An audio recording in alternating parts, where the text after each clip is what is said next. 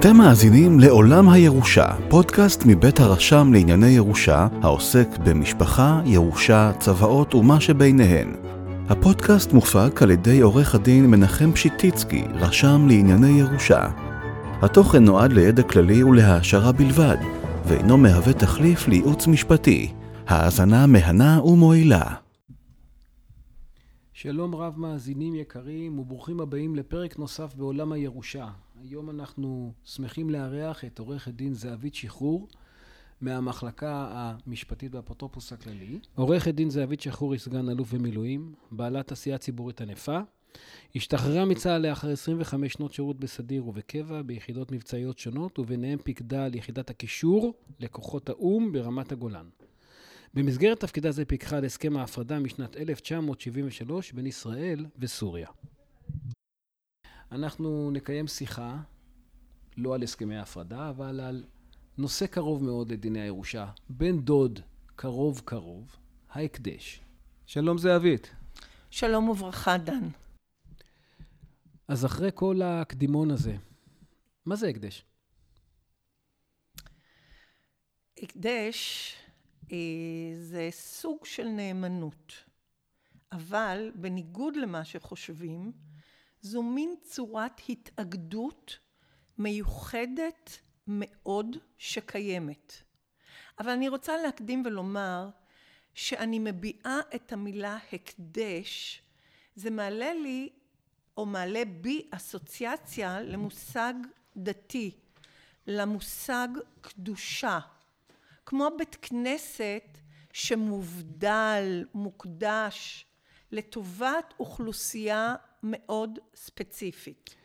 האמת שיש פסוק כזה בתורה, פסוק מאוד מוכר לכל מי שפוקד בית כנסת. דבר אל כל הדת בני ישראל, ואמרת עליהם, קדושים תהיו, כי קדוש אני אדוני אלוהיכם. אבל, אבל מה זה בכל זאת הקדש בדין האזרחי שלנו? אז אצלנו בדין, בישראל, מדובר בעצם במושג שאנחנו גוררים אותו עוד הרבה מאוד שנים לפני הקמת המדינה. ואני אסביר בתמצית מה המושג. מה הרעיון הזה מוסיף לנו בעצם בחיים. נכון, להתאגד ניתן בכל מיני צורות אשר מוכרות לנו על פי החוק. ולכל צורת התאגדות יש מעלות ויש כמובן גם חסרונות. כל צורת התאגדות שקיימת היום נולדה לעולם לצורך מסוים ואני כמובן אבהיר בהמשך. במסגרת דיני התאגידים קיימים תאגידים שמטרתם רווח ואלו הן חברו, חברות שהן בערבון מוגבל מה שנקרא חברה בע"מ. קיימים תאגידים שמטרתם ללא כוונת רווח עליהם אנחנו יכולים למנות עמותות או מה שנקרא חל"צ, חברה לתועלת הציבור. אבל בענייננו ישנה מין צורת התאגדות מיוחדת, חוקית, נוספת, שנקראת הקדש. אז רגע, אני לא מתאפק. אז ממש בתמצית, אז הקדש הוא תאגיד, כן או לא? אני אגיד לך מה. הקדש הוא לא חברה, הוא לא תאגיד, הוא גם לא עמותה והוא גם לא שותפות. הקדש מוגדר, כמו שאמרתי בהתחלה, סוג של נאמנות. ואני רגע רוצה כן להיכנס למושג ולראות מה החוק שלנו, לאן הוא מוביל אותנו כשהוא אומר שהקדש הוא חוק, הוא סוג של נאמנות. חוק הנאמנות בסעיף 26 מגדיר הקדש ציבורי וכך כתוב נאמנות שמטרתה או אחת ממטרותיה היא קידומו של עניין ציבורי. מכאן אנחנו יכולים לומר שהקדש ציבורי הוא סוג של נאמנות. אבל רגע, מה זה ומה, נאמנות? או, מה זה נאמנות? מה זה נאמנות, דן? נאמנות ניכנס לחוק ונראה שנאמנות מוגדרת בחוק כזיקה לנכס שעל פי החייב נאמן להחזיק או לפעול בו לטובת נהנה או למטרה אחרת. כלומר, דן, הנאמנות היא אינה אלא זיקה שהמשמעות שלה מדובר ביחס משפטי, וליחס, המילה יחס, אין כשרות משפטית. רגע, רגע, אני ממש ככה מסתכל ואני רוצה ככה לפרק את המשוואה. אז את אומרת, יש דבר כזה שנקרא נאמנות. יש יצור כזה. אני צודק. נכון. עכשיו, ביצור, אצל היצור הזה יש ככה. יש מי שהוא נהנה, נכון? יש מישהו שנהנה בסוף ממשהו, נכון? ויש מישהו שקוראים לו גם נאמן. ובוא נגיד שבאמצע, בין הנאמן לבין הנהנה, יש איזשהו חפץ, נכס, משהו, נכון? שיושב ביניהם. יש נכס, בדרך כלל. אז מה זה הסיפור של הזיקה פה? אז בוא, בוא אני אגיד לך ככה. כפי שאמרתי, אה, ליחס משפטי אין כשרות משפטית. ומה המשמעות בעצם במקרה שלנו? הקדש ציבורי לא יכול להימצא במצב משפטי של זכות, חובה, חירות, כוח, כפיפות או חסינות. תופעה שאין לה כל כשרות משפטית לא יכולה להיות אישיות משפטית. אישיות משפטית היא תופעה שהדין מעניק לה כשרות לזכויות ולחובות במובן הרחב. וחוק הנאמנות לא כולל הוראה מפורשת שקובעת שהקדש ציבורי הוא אישיות משפטית. רגע, אני רוצה לחדד את הנקודה הזאת, היא חשובה. זאת אומרת ככה, אם אני לוקח חברה, כן, חברה בע"מ, שותפות, תאגיד, חברה יכולה לקחת הלוואה, נכון? יכולה לגשת לבנק ולהגיד, קוראים לי חברה, לא משנה מבעלי המניות שלי, אני לוקחת הלוואה. הקדש, היצור הזה, יכול לקחת הלוואה מהבנק? לא, ההקדש לא יכול לקחת למה? הלוואה מהבנק. להקדש אין אישיות אשר יכולה לפעול מכוח החוק. לא ניתן, לדוגמה, לרשום הקדש במרשם המקרקעין, מכיוון שלהקדש אין אישיות, אין לו חובות ואין לו גם זכויות. ואני רוצה ברשותך דן להמשיך ואולי אה, אה, לתת אה, את פסק דין 46 על 94, פסק דין שנדון אה, על ידי שבעה שופטים בבית המשפט העליון, שם נקבע הקדש, שהקדש הוא אינו אישיות משפטית.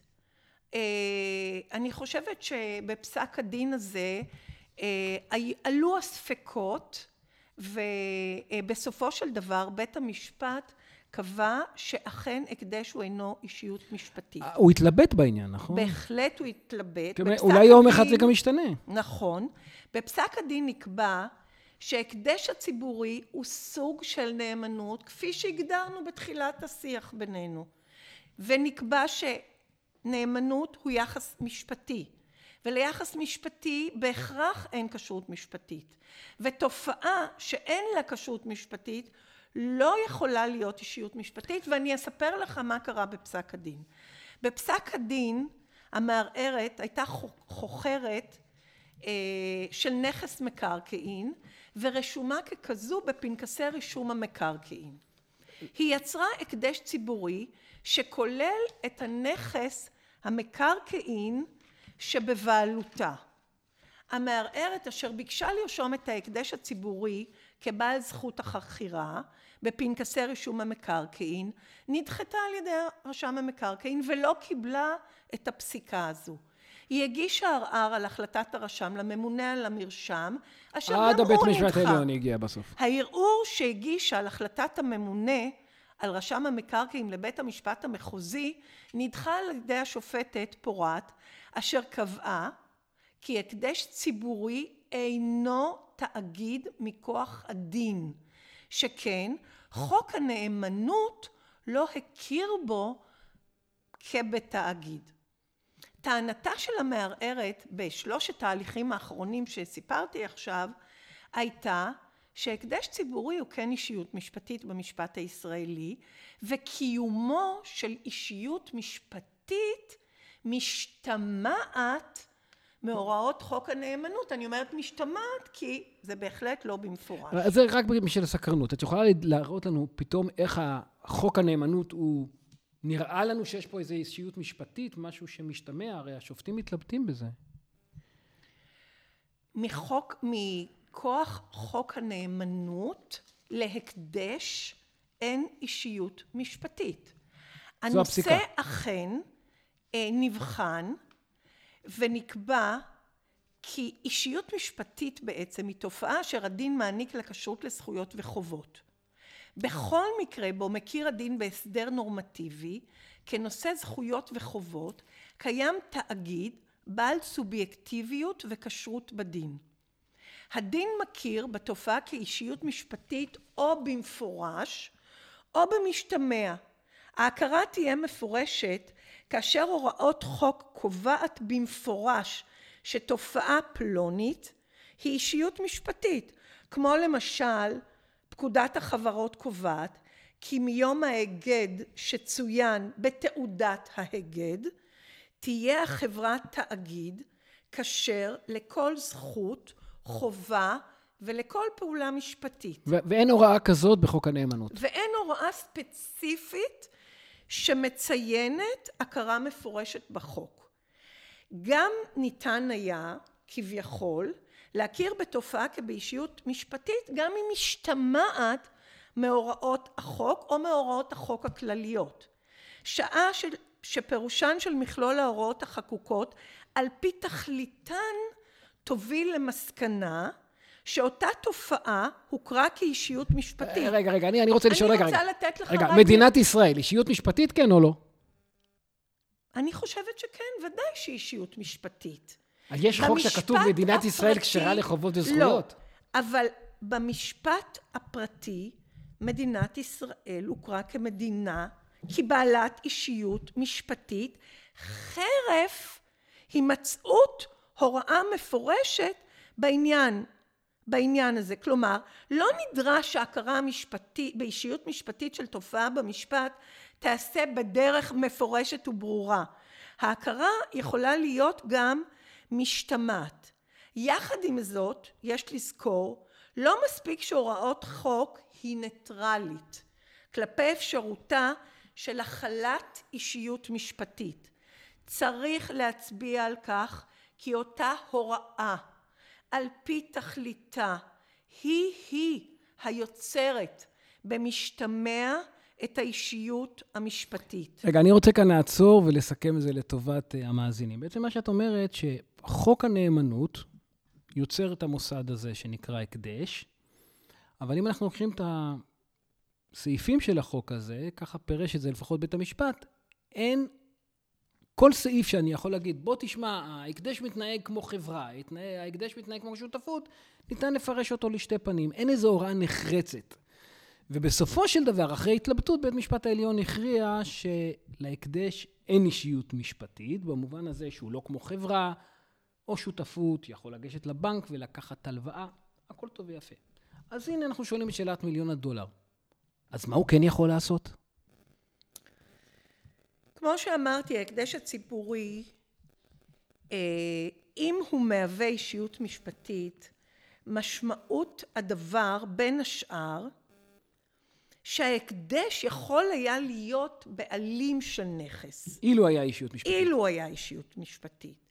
שחוזה שנחרט על ידי נאמן בשם ההקדש עם צד שלישי היה מחייב את ההקדש ולא מחייב את האמן, את הנאמן.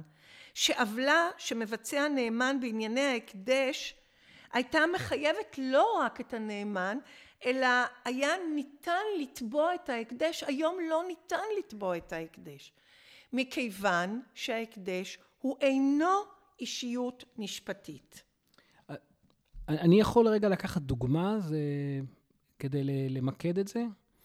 כלומר, אם יש לנו לצורך העניין אדם טוב, אולי ברוח ימים אלה, שמחליט שהוא לוקח דירה, ובסופי שבוע התארחו בה חיילים בודדים באשר הם, הוא יספק את האוכל, הוא יספק כמובן את המצעים, וישלם את חשבונות הארנונה והחשמל. והוא הוא שמע משהו כזה, הוא, זה, זה, זה, הנכס שלו, הוא רוצה לעשות משהו טוב, והוא שמע שהקדש זה איזשהו פתרון, נכון? מי בדיוק פה הצדדים? את יכולה להסביר לנו בדוגמה הזאת? אמ, הצדדים בהקדש הם כפי שאמרנו, יש מקדיש, יש נאמן ויש נהנים. או, אוקיי. ומי שבא לאישיות המשפטית כאן זה הבעלים שהוא אדם האדם הטוב. והנאמן שהוא גם אדם. ואני ארחיב בהמשך מכיוון שאני כן הייתי רוצה לחדד מה בכל זאת אומר לנו חוק הנאמנות בעניין ההקדש. אה, אה, וברשותך דן, אה, אני רוצה לחדד שסעיף 17 לחוק הנאמנות קובע את דבר יצירתו של הקדש על פי כתב, כתב ההקדש. וסעיף 17 ב' לחוק הנאמנות קובע כי תחילתו של הקדש הוא עם העברת השליטה בנכסי ההקדש לנאמן. ניתן במושג הזה להניח שהשליטה בנכסי ההקדש ולא הבעלות בהם עוברת לנאמן.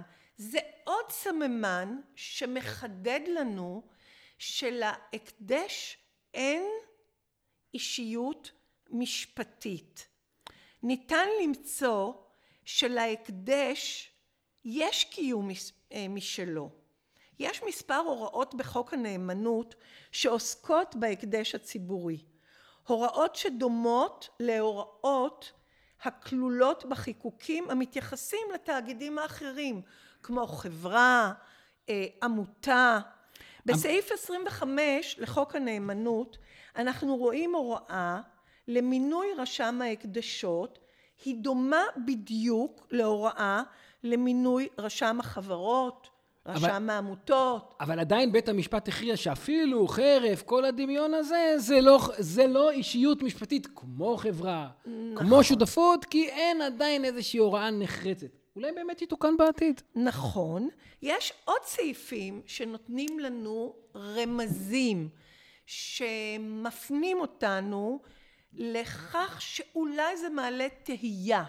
האם יש או אין אישיות משפטית. גם בסעיף 26 לחוק הנאמנות, החוק מטיל על נאמן על הקדש ציבורי חובת הודעה ודיווח לרשם ההקדשות. זו הוראה כמו רשם החברות. זהה לחובה שקיימת לגבי חברות ולגבי עמותות. גם הרישום ההקדש הציבורי בפנקס ההקדשות הציבוריים אחרי שלושה חודשים מקביל לרישומים שמתנהלים על ידי רשם החברות ועל ידי רשם העמותות. רגע, אבל זו נקודה שכדאי לחדד אותה בלי קשר לכל מה שאמרנו. אני רוצה רגע להבין. אם חברה לא נרשמה אצל רשם החברות, לצורך העניין, היא לא קיימת, נכון? כל נכון. עוד היא נכון. לא נרשמה, היא לא קיימת. נכון, זו הוראה סטטוטורית, נכון. נכון.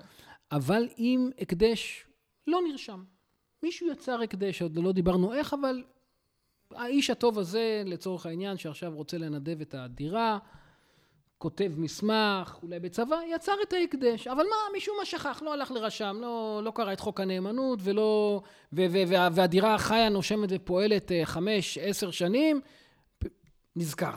ניגש לרשם ההקדשות, אמר, תשמע, אה, תרשום בבקשה את ההקדש. כל השנים האלה שהדירה פעלה, היא פעלה כדין, היא הייתה בעצם כן, הקדש? כן, בהחלט. ככל שההקדש נוצר על פי דין, ואנחנו תכף נסביר גם כיצד נוצר הקדש, ככל שהקדש נוצר על פי דין, גם כאשר הוא לא נרשם, אה, עדיין ניתן, אה, והוא מוגדר אה, כהקדש, עד אשר הוא מסתיים בדרכים על פי דין, שאנחנו, אני מקווה שגם לזה אנחנו נמשיך.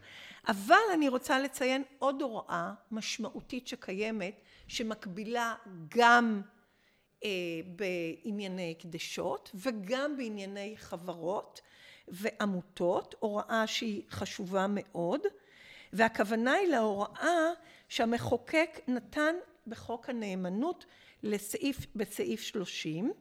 אשר הקנה לרשם ההקדשות סמכות לפתוח בחקירה בעניינו של הקדש ציבורי. זו סמכות חקירה חשובה, כמו בדומה לניהול חקירה בענייני חברה ועמותה. אז עד פה בעצם מניתי מספר הוראות אה, שקיימות בחוק הנאמנות, מתייחסות להקדש, ואשר הן דומות להוראות שקיימות לגבי חברות ועמותות ושותפות, אבל יש ביניהם הבדל מהותי שהקדש הוא לא תאגיד וללא אישיות משפטית, לעומת חברה, עמותה ושותפות שהם כן תאגיד. אבל, אבל, הוראות אה, אה, חוק הנאמנות, יש בהן הוראות שגם מהם אנחנו יכולים להבין שהם יביאו אותנו למסקנה שחוק הנאמנות קובע במשתמע שהקדש הוא לא אישיות משפטית. יש גם הוראות כאלה. בדיוק. אז יש הוראות שאכן... נראה כמו בעל אישיות משפטית, וכאלה שנראה שלא לא, לא אישיות. וכאלה כן. שהם לא, כמו למשל סעיף 17 לחוק הנאמנות, שקובע כי תחילתו של הקדש הוא עם העברת השליטה בנכסי ההקדש לידי הנאמן. אבל הוראה זו לא מובילה בהכרח למסקנה שהבעלות בנכסי ההקדש יכולה להיות בידי ההקדש עצמו. באותה מידה ניתן לפרש את ההוראה בסעיף 17 כמניחה שלא חל כל שינוי בבעלות בנכסי ההקדש ולמרות ההקדש הבעלות נשאר בידי הבעלים המקורי כלומר המקדיש. על כל פנים אין לפרש את הוראות חוק הנאמנות כמקימות בעצמן את אישיותו המשפטית של ההקדש הציבורי. יש לזכור דן כדי שנקבע שהקדש ציבורי הוא אישיות משפטית, לא מספיק שהקביעה הזו מתיישב, מתיישבת עם חוק הנאמנות. יש להראות כי הקביעה הזו משתמעת מכללה מתוך חוק הנאמנות.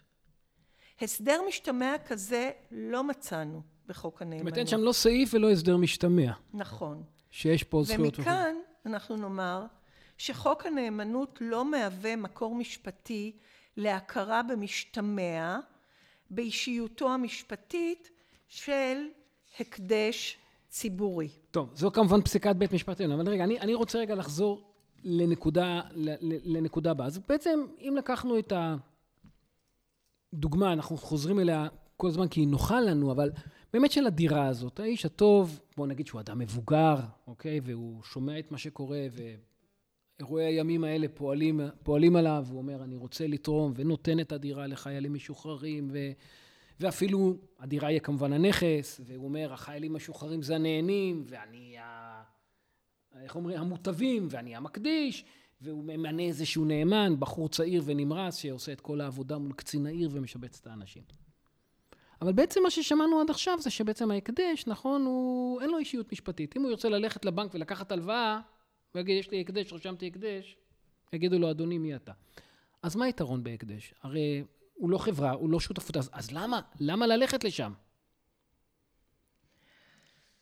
תראה, בוודאי שכמו שאמרתי בתחילה, יש לכל, לכל תאגיד, לכל אה, הסדר. אה, הסדר שנוצר, יש את הייחודיות שלו. וניהול עמותה או חברה לתועלת הציבור כרוך במורכבות ארגונית שכוללת בין היתר אספת בעלי מניות, הקמת דירקטוריון, אגרות, ועדת ביקורת, עלויות נלוות, כמו משכורות לבעלי תפקידים שמחייבות את התאגיד להתבסס על תקציב חיצוני כמו תורמים, רשויות מקומיות, משרדי ממשלה לצורך הפעילות. לעומת זאת דן, הקדש ציבורי הוא צורת התאגדות מיוחדת. במישור המעשי את אומרת. מוכרת בחוק. כן. מצד שני גם פחות מוכרת, כן, כידוע לכולם, כן. ויכול. שהקדש ינוהל בצורה אפקטיבית אפילו על ידי אדם אחד שבבעלותו נכס. הרישום הוא לא קונסטרטיבי, הרישום הוא לצורך... רק, רק לטובת המאזינים, קונסטיטוטיבי, כלומר, הוא לא מכונן. הוא לא מכונן. זה הוא לא כמו בחברה, מחויב. אם זה לא יירשם, אז נכון, כלומר, לא- הרישום לא יוצר את, ה, את ההקדש. את, ה, את הייצור המשפטי הזה. בדיוק. כן. הרישום הוא לצורך פיקוח בלבד. בנוסף, ניתן ליצור הקדש בקלות. ללא רישומים מורכבים, אתה לא חייב ללכת ל... אה, לרשום את זה, ללא תוספת חברים, ללא דוחות, ללא צורך בהקמת הדירקטוריון כמו שאמרתי. בן אדם אחד בלבד יכול ליצור התאגדות והוא חוסך בכך המון עלויות. הקדש גם יכול להיות קרן שמניב פירות. מה זאת אומרת, סכום כסף בבנק? בעלות מינימלית. חשבון בנק, שם כסף בבנק. הריבית. שם כסף בבנק בריבית, או משכיר נכס. אה, וברוב המקרים מגיעה הקרן מאנשים אשר נידבו חלק מהרכוש שלהם לשם הקמת אותה קרן, ולא משתמשים בכספי מיסים. זה לא של ממשלה, זה לא של רשות, זה אנשים פרטיים.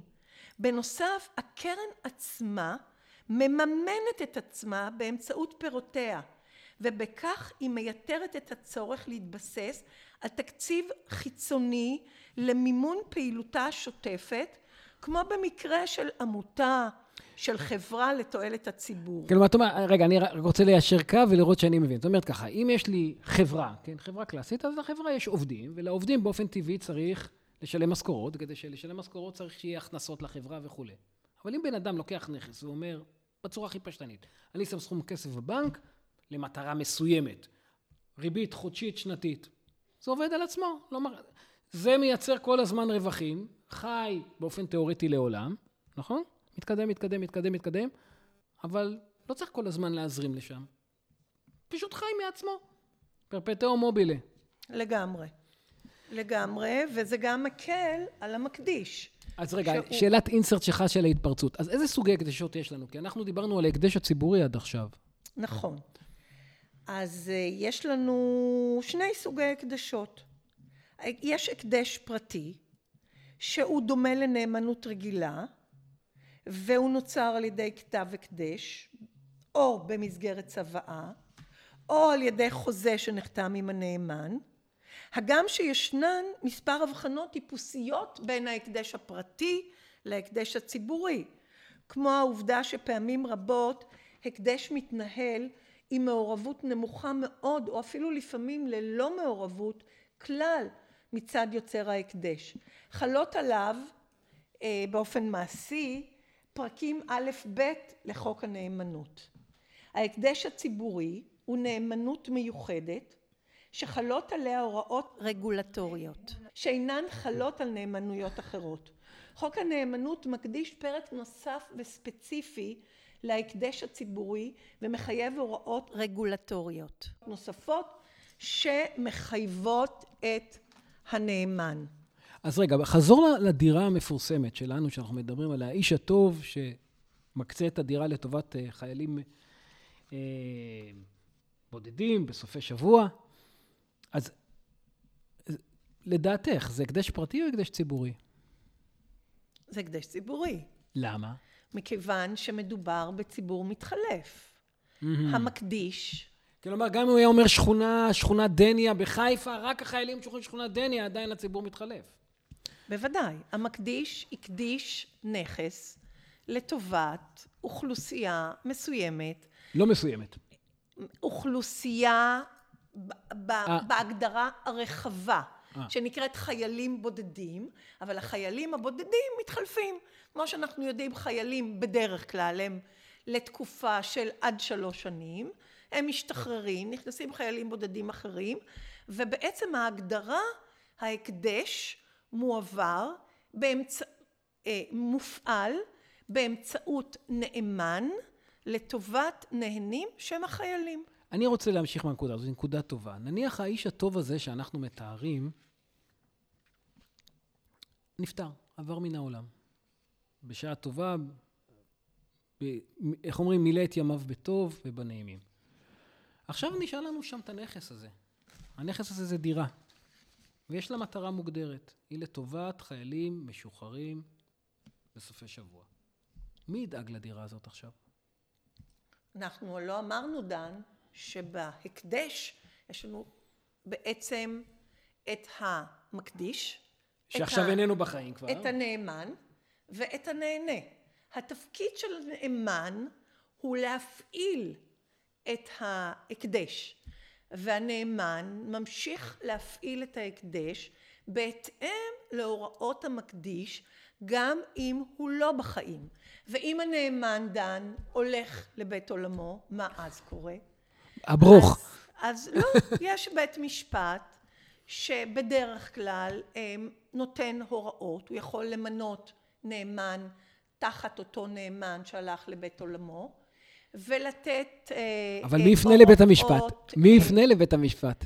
יכול להיות שהנהנים יפנו לבית המשפט, או שהנאמן פנה לבית המשפט עוד, עוד, במה, עוד במועד. אה, בחיים, ובהחלט אה, יש בדין פתרונות לכך שהקדש ימשיך לפעול לאורך שנים ולא בהתאם לדורות, לא של המקדיש, לא של הנאמן וגם לא דורות של הנהנים.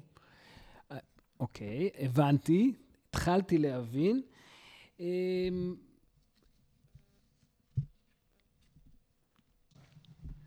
למען הסדר הטוב ולטובת המאזינים, אני מבהיר שבית המשפט המדובר הוא בית המשפט המחוזי.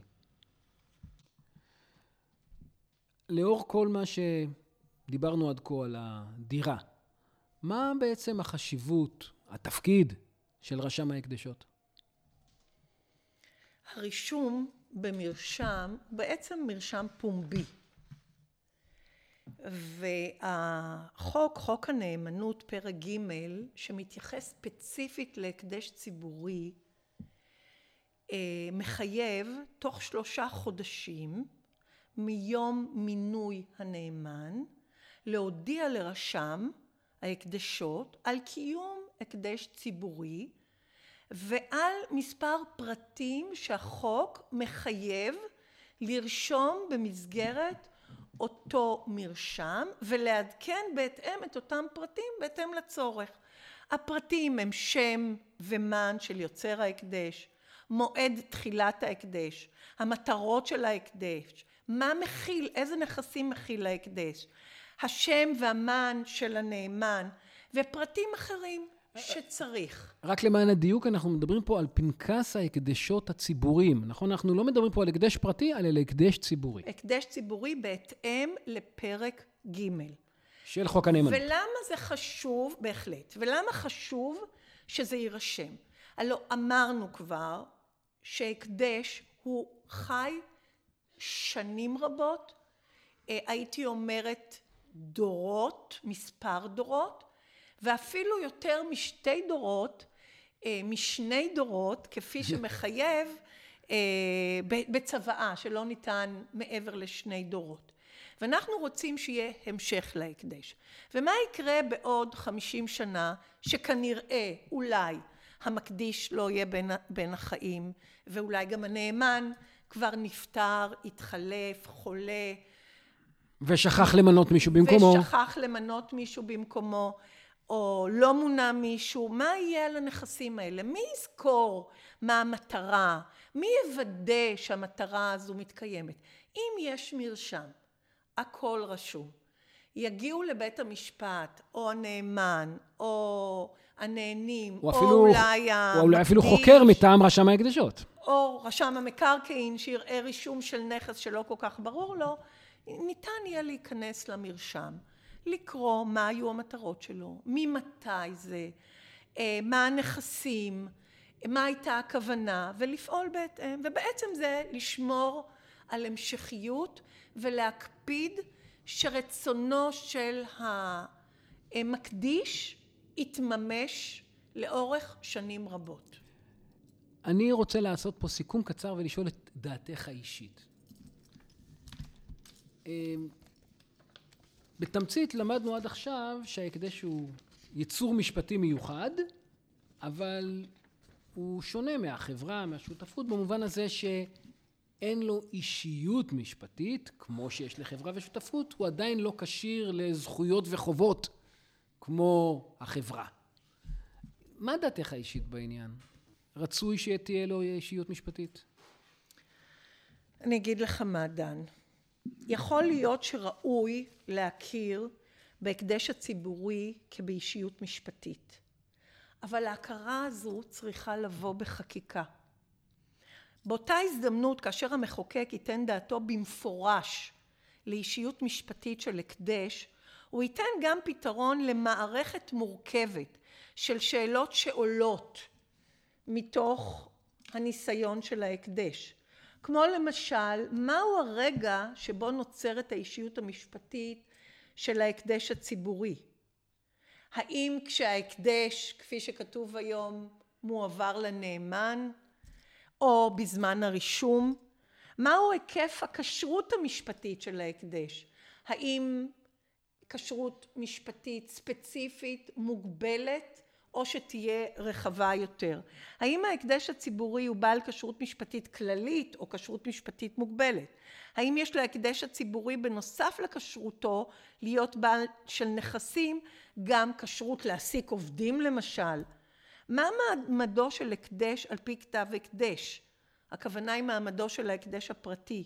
האם גם הוא יהיה בעל מעמד אישיות משפטית? בנוסף ניתן יהיה להתאים את הוראות חוק הנאמנות לתופעה חדשה. למשל, לשקול את הוראות סעיף 17ב לחוק הנאמנות לפיו תחילתו של הקדש הוא עם העברת השליטה בנכסי ההקדש לידי הנאמן. דומה שתחילתו של הקדש תהא עם תחילת ההתאגדות, הרישום, ולא קשר לשליטת נאמן בהקדש עצמו. הייתי מעז לומר שכאילו אנחנו בעצם שואלים את עצמנו בקול, האם אנחנו רוצים להתחיל ולהזיז או לקרב את ההקדש על הסקאלה לצד של החברה. כמה אנחנו רוצים שהוא יהיה דומה לו. נכון, דן, אבל אני רוצה אה, אולי להציע לך, ככל שאנחנו סבורים שנכון אולי שהקדש ישמור את היתרונות oh. של היותו הקדש ללא התעסקות קומפקטי, רחבה, קומפקטי. ושיישאר עם פחות פעילויות אה, משפטיות, אפשר אולי בחקיקה להסדיר את צורת הרישום של ההקדש, את החובה לרשום אותו ולעקוב אחריו, ואולי פחות להתעסק באישיות משפטית ולעבור לנושאים פרקטיים של איך לרשום אותו, מתי לרשום אותו, ואולי זה יענה מצד אחד ישמור על היתרון של היותו הקדש ולא חברה ולא עמותה, ומצד שני יסדיר את הנושאים שהעלינו כאן שהם בעייתיים בחקיקה ולאו דווקא באישיות משפטית. על זה נאמר עוד חזון למועד. בהחלט. זהבית, אם כן, מה עשית? איך יוצרים הקדש? תראה, בדומה לכל נאמנות אחרת, הלוא אמרנו שהקדש הוא סוג של נאמנות. אז בדומה לכל נאמנות אחרת, בכל הקדש חייבים להימצא ארבעה מרכיבים. אחד, נכס, חובה שיתקיים נכס שהוא מושא ההקדש, נאמן, שיהיה אדם שמשמש בתפקיד הנאמן של ההקדש, הוא המוציא לפועל, החזקה או פעולה שהנאמן נדרש לעשות איזושהי פעולה או להחזיק בנכס ההקדש. פעולה בנכס. בוודאי. אז זו הזיקה שלו לנכס. בוודאי. והדבר האחרון זה שזה יהיה לטובת הנהנה. אז אנחנו צריכים גם נהנה שההחזקה או הפעולה היא לטובת נהנים או למטרות אחרות. בדרך כלל הנהנה או המטרה ייקבעו בתוך כתב ההקדש. רגע, אז אם נעצור בדוגמה שלנו, היא דוגמה פשוטה, אבל ש... קיימת במציאות. יש לנו דירה זה הנכס, יש לנו את המקדיש, יש לנו את הנאמן, זה מי שמינה המקדיש כדי לתפעל את הדירה, ויש לנו ציבור הנהנים, שבמקרה הזה, או החיילים. המוטבים, זה החיילים. בסדר גמור. אז איך באמת האדם הטוב הזה יוצר את המסמך הזה? איך הוא יוצר את ההקדש? על פי חוק הנאמנות. אז הדרכים השונות ליצירת ההקדש, קודם כל הן מפורטות בחוק, בסעיף 17. ואני רוצה להדגיש שיצירתו של הקדש היא שונה מיצירת נאמנות שהיא לא הקדש, שאותה ניתן ליצור על פי חוק על פי חוזה עם נאמן, ומתאפיינת בדרך כלל בפעולה חד צדדית של יוצר ההקדש, שזה בניגוד להסכמה חוזית. ניתן ליצור הקדש באמצעות חתימה על כתב הקדש בפני נוטריון. רגע, אם אני לוקח את זה אלינו, לדוגמה שלנו, כלומר, אותו אדם טוב שרוצה להקדיש את דירתו לטובת החיילים, מנסח מסמך מסודר, מפרט את כל הדברים שאמרנו, הנכס, מה המטרות שלו, בסופו של דבר הוא ייקח את המסמך הזה ויביא אותו בפני נוטריון, נכון? כן, אבל אני רוצה להבחין, דן, אתה עצרת אותי באמצע משפט. ניתן ליצור הקדש באמצעות חתימה על כתב הקדש בפני נוטריון, זה הקדש שהוא בין החיים. שכן, בניגוד לשתי הצורות האחרות ליצירת הקדש שמנויות בסעיף 17 א' לחוק הנאמנות, זו אינה דורשת את מות יוצר ההקדש, על מנת לאפשר את תחילת ההקדש. ולכן חשוב לומר שכתב ההקדש והחתימה של המקדיש בפני הנוטריון, זהו הקדש שנוצר כאשר המקדיש בחיים. בחיים. אבל יש לנו גם הקדש לפי צוואה. ניתן ליצור הקדש באמצעות עשיית צוואה, ואני מפנה אותך לסעיף 17א2 לחוק הנאמנות, והנאמנות, ההקדש נוצרת בצוואה, היא בהכרח הקדש, שכן על פי החוק, רק סוג זה של נאמנות ניתן ליצור בצוואה. רגע, אני רוצה רגע לעצור כאן. כלומר, את מדברת על, אותו, על התרחיש שלנו, שהאיש הטוב בעצם מקדיש את דירתו, כן? אבל הוא מקדיש את זה בצבא, נכון? כלומר, לאחר מותי תיקחו את הדירה ותעשו בה את השימושים האלה והאלה והאלה. אני נכון. צודק? נכון. עכשיו, רק למען הסדר הטוב, זו חייבת להיות מה שקוראים אצלנו צוואה נוטריונית? לא, לא. יצירת הנאמנות בצוואה, ההקדש, בעצם, שים לב דן, חשוב מאוד, מאפשרת לגבור על הוראות דיני הירושה הנוגעות למשל להסדרים של יורש אחר יורש. רגע, הסבר. אשר הסבר. מגבילות את יכולת המוריש לשלוט על אופן השימוש בנכסיו לאחר מותו. תנאי ההקדש מאפשרים לקבוע מה ייעשה בנכסי ההקדש גם זמן רב מאוד לאחר פטירת המוריש. רגע, כאן נקודה שאני רוצה לראות אם אני מבין אותה נכון. את אומרת ככה, אם אני לוקחת את חוק הירושה, יש שם סעיף שנקרא יורש אחר יורש. זו הכותרת שלו. ויש בן אדם, אפשרות לבן אדם למנות את היורש שלו באופן טבעי, וגם למנות את הדור השני, יורש אחר יורש. אבל באיזשהו מקום זה נעצר. אבל אם אתה לוקח הקדש, נכון? הקדש חי, אם לקחת את הדירה הזאת, לדוגמה, הוא יכול לחיות 50, 60, 70, תאורטית לנצח. זאת אומרת, יהיה יורש, ויהיה יורש אחר יורש, ויהיה יורש אחר יורש אחר יורש אחר יורש, יהיו נכדים ונינים וחמישים ושישים. הדירה תמשיך לתפקד כהקדש. אני צודק? נכון, בהחלט. אתה נותן הוראות, את הוראות ההקדש, הן בתוך הצוואה, והן באופן טבעי ממשיכות אה, לפעול. אה, אני מחדדת שנאמנות או הקדש, שהיא סוג של נאמנות, אני חוזרת על זה וחוזרת על זה, שהיא, כפי שדיברנו אה, לפני כן, היא לא אישיות משפטית, היא בדרך כלל פעולה שמפרידה בין המקדיש לבין מנהלי הנכסים המוקדשים, בין משום שהמקדיש ויתר על הנכס בחייו, ובעיקר משום שהוא אינו עוד בין החיים. נדגיש כי בהתאם לסעיף 18ב לחוק, מסמך ההקדש, לחוק הנאמנות, מסמך ההקדש לא דומה לצוואה. כאשר אדם מצווה בצוואתו, הוא סוברני, הוא חופשי לשנותה בכל פעם שהוא מוצא שיש שינוי נחוץ באותה העת.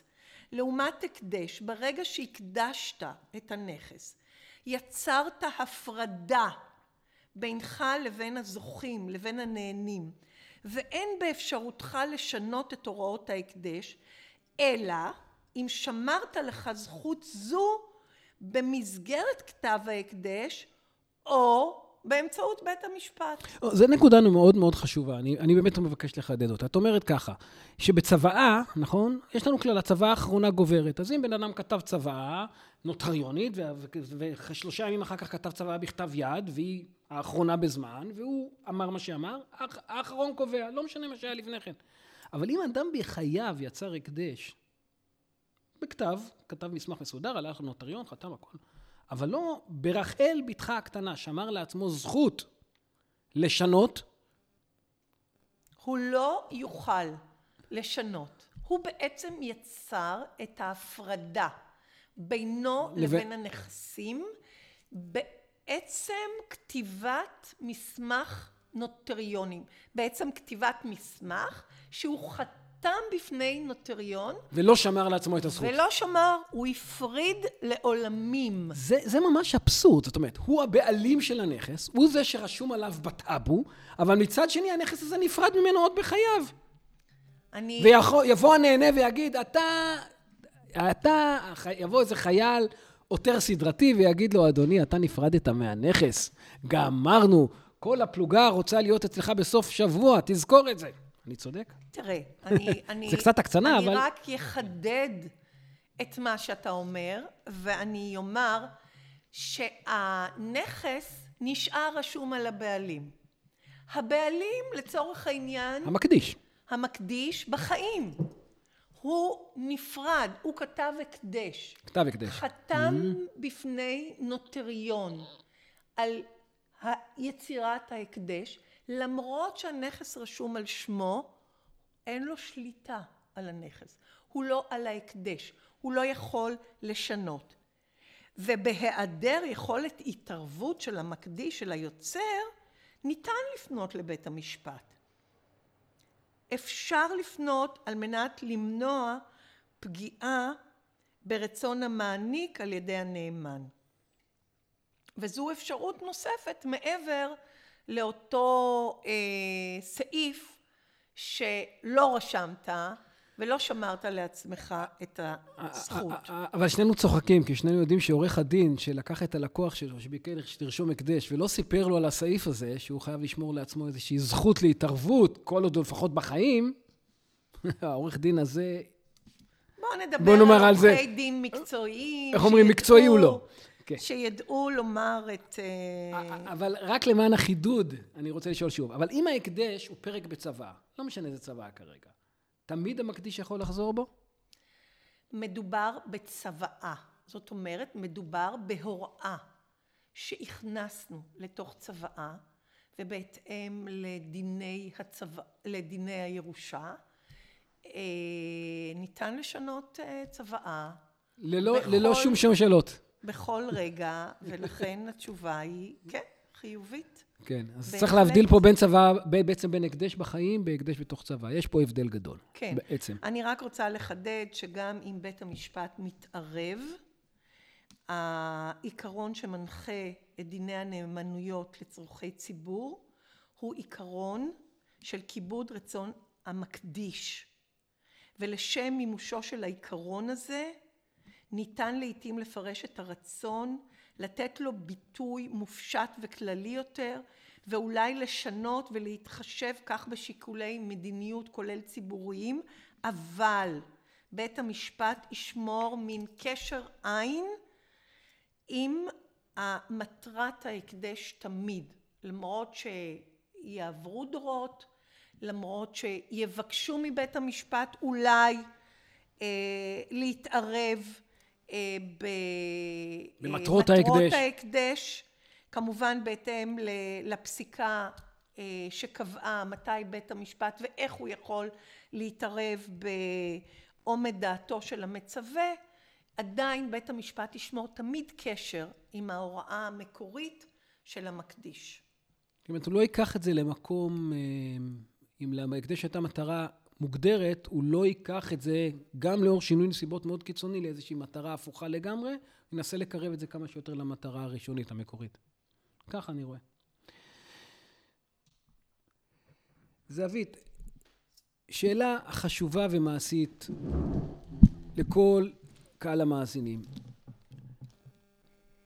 איזה טיפים מעשיים שווים לכל נפש את יכולה לתת בהקשר, בהקשר הזה של הקדש? אדם אומר, אני רוצה לייצר הקדש למטרה זו, למטרה אחרת. על מה באמת צריך לחשוב? אני חושבת שבסך הכל זה באמת מסכם את כל מה שאמרנו כאן, השאלה הספציפית הזו שלך. אה, קודם כל אני צריך להחליט שאני רוצה ליצור הקדש. וכשאני אה, מחליט שאני באמת רוצה ליצור הקדש, אני צריך להחליט האם מדובר בהקדש בין חיים, שאני כבר רוצה להקדיש, או שמא אני רוצה ליצור הקדש אה, לאחר מותי. מותי. והמשמעות היא, כפי, שד... כפי שדיברנו על זה כאן, דן ואני, אה, זה איך אנחנו יוצרים את ההקדש. אם זה בין החיים, אני יוצר הקדש באמצעות כתב הקדש נוטריוני, ואם אני חושב לאחר מותי, אז אה, אני מכניס הוראות להקדש במסגרת הצוואה. וכאשר... ולגבי תוכן ההקדש, נגיד. לגבי תוכן ההקדש, אני סבורה שסוף מעשה במחשבה תחילה, ושכל דבר בחיים בסופו של דבר מתכלה. וזה מה שאולי היה מנחה אותי אם הייתי יוצרת הקדש. הייתי חושבת על שני דברים עיקריים. אחד, מטרת ההקדש, בהירות ההקדש, ואני ארחיב, והדבר השני זה איזה סוג הקדש אני רוצה. במטרת ההקדש אני צריך לחשוב האם המטרה היא רחבה למטרת צדקה לאוכלוסייה מאוד רחבה, או שמא לאוכלוסייה ספציפית מסוימת, ולכן חשוב מאוד שזה יהיה ברור לי, ויהיה ברור גם כשאני כותב את זה, כשאני אה, יוצר את ההקדש, לתת הסבר עם אה, מאוד מאוד מדויק, בהיר ורחב, ולא לוותר על שום מילה על מנת שהצד השני גם בעוד חמישים שנה יבין למה התכוונתי כאשר כתבתי את מטרת ההקדש. והדבר השני שהייתי שם לב, הייתי מפרט מאוד איזה סוג הקדש, האם מדובר בהקדש שאני רוצה שהוא יהיה לנצח, לעולמים, או שאני רוצה שהוא יהיה קצוב בזמן.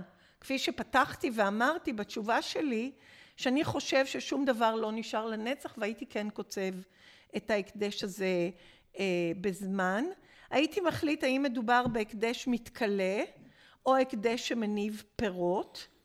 אולי ניקח רגע דוגמה, כי זה באמת מתחבר לדברים שלך. זאת אומרת, אם בן אדם אומר, אני רוצה למטרת צדקה, בוא נגיד מטרת צדקה מוגדרת, אני כרגע לא פותח את העניין, הוא שם סכום כסף נכבד בבנק, יש שם ריבית חודשית, אולי שנתית, ובוא נגיד שהפירות, זה הריבית, הם מתחלקים מדי שנה.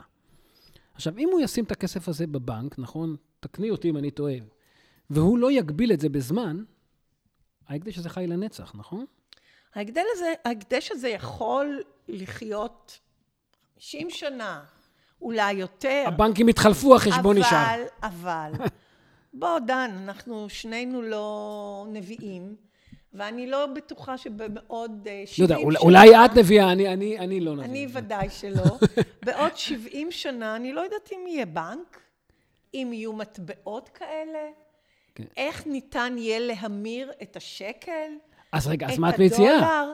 לכן אני מציעה כן לקצוב את ההקדש בזמן, עם כלומר, הוראות מאוד ברורות, ו... כלומר, להפוך אותו למתכלה. להפוך אותו להקדש, שבסופו של דבר ייסגר.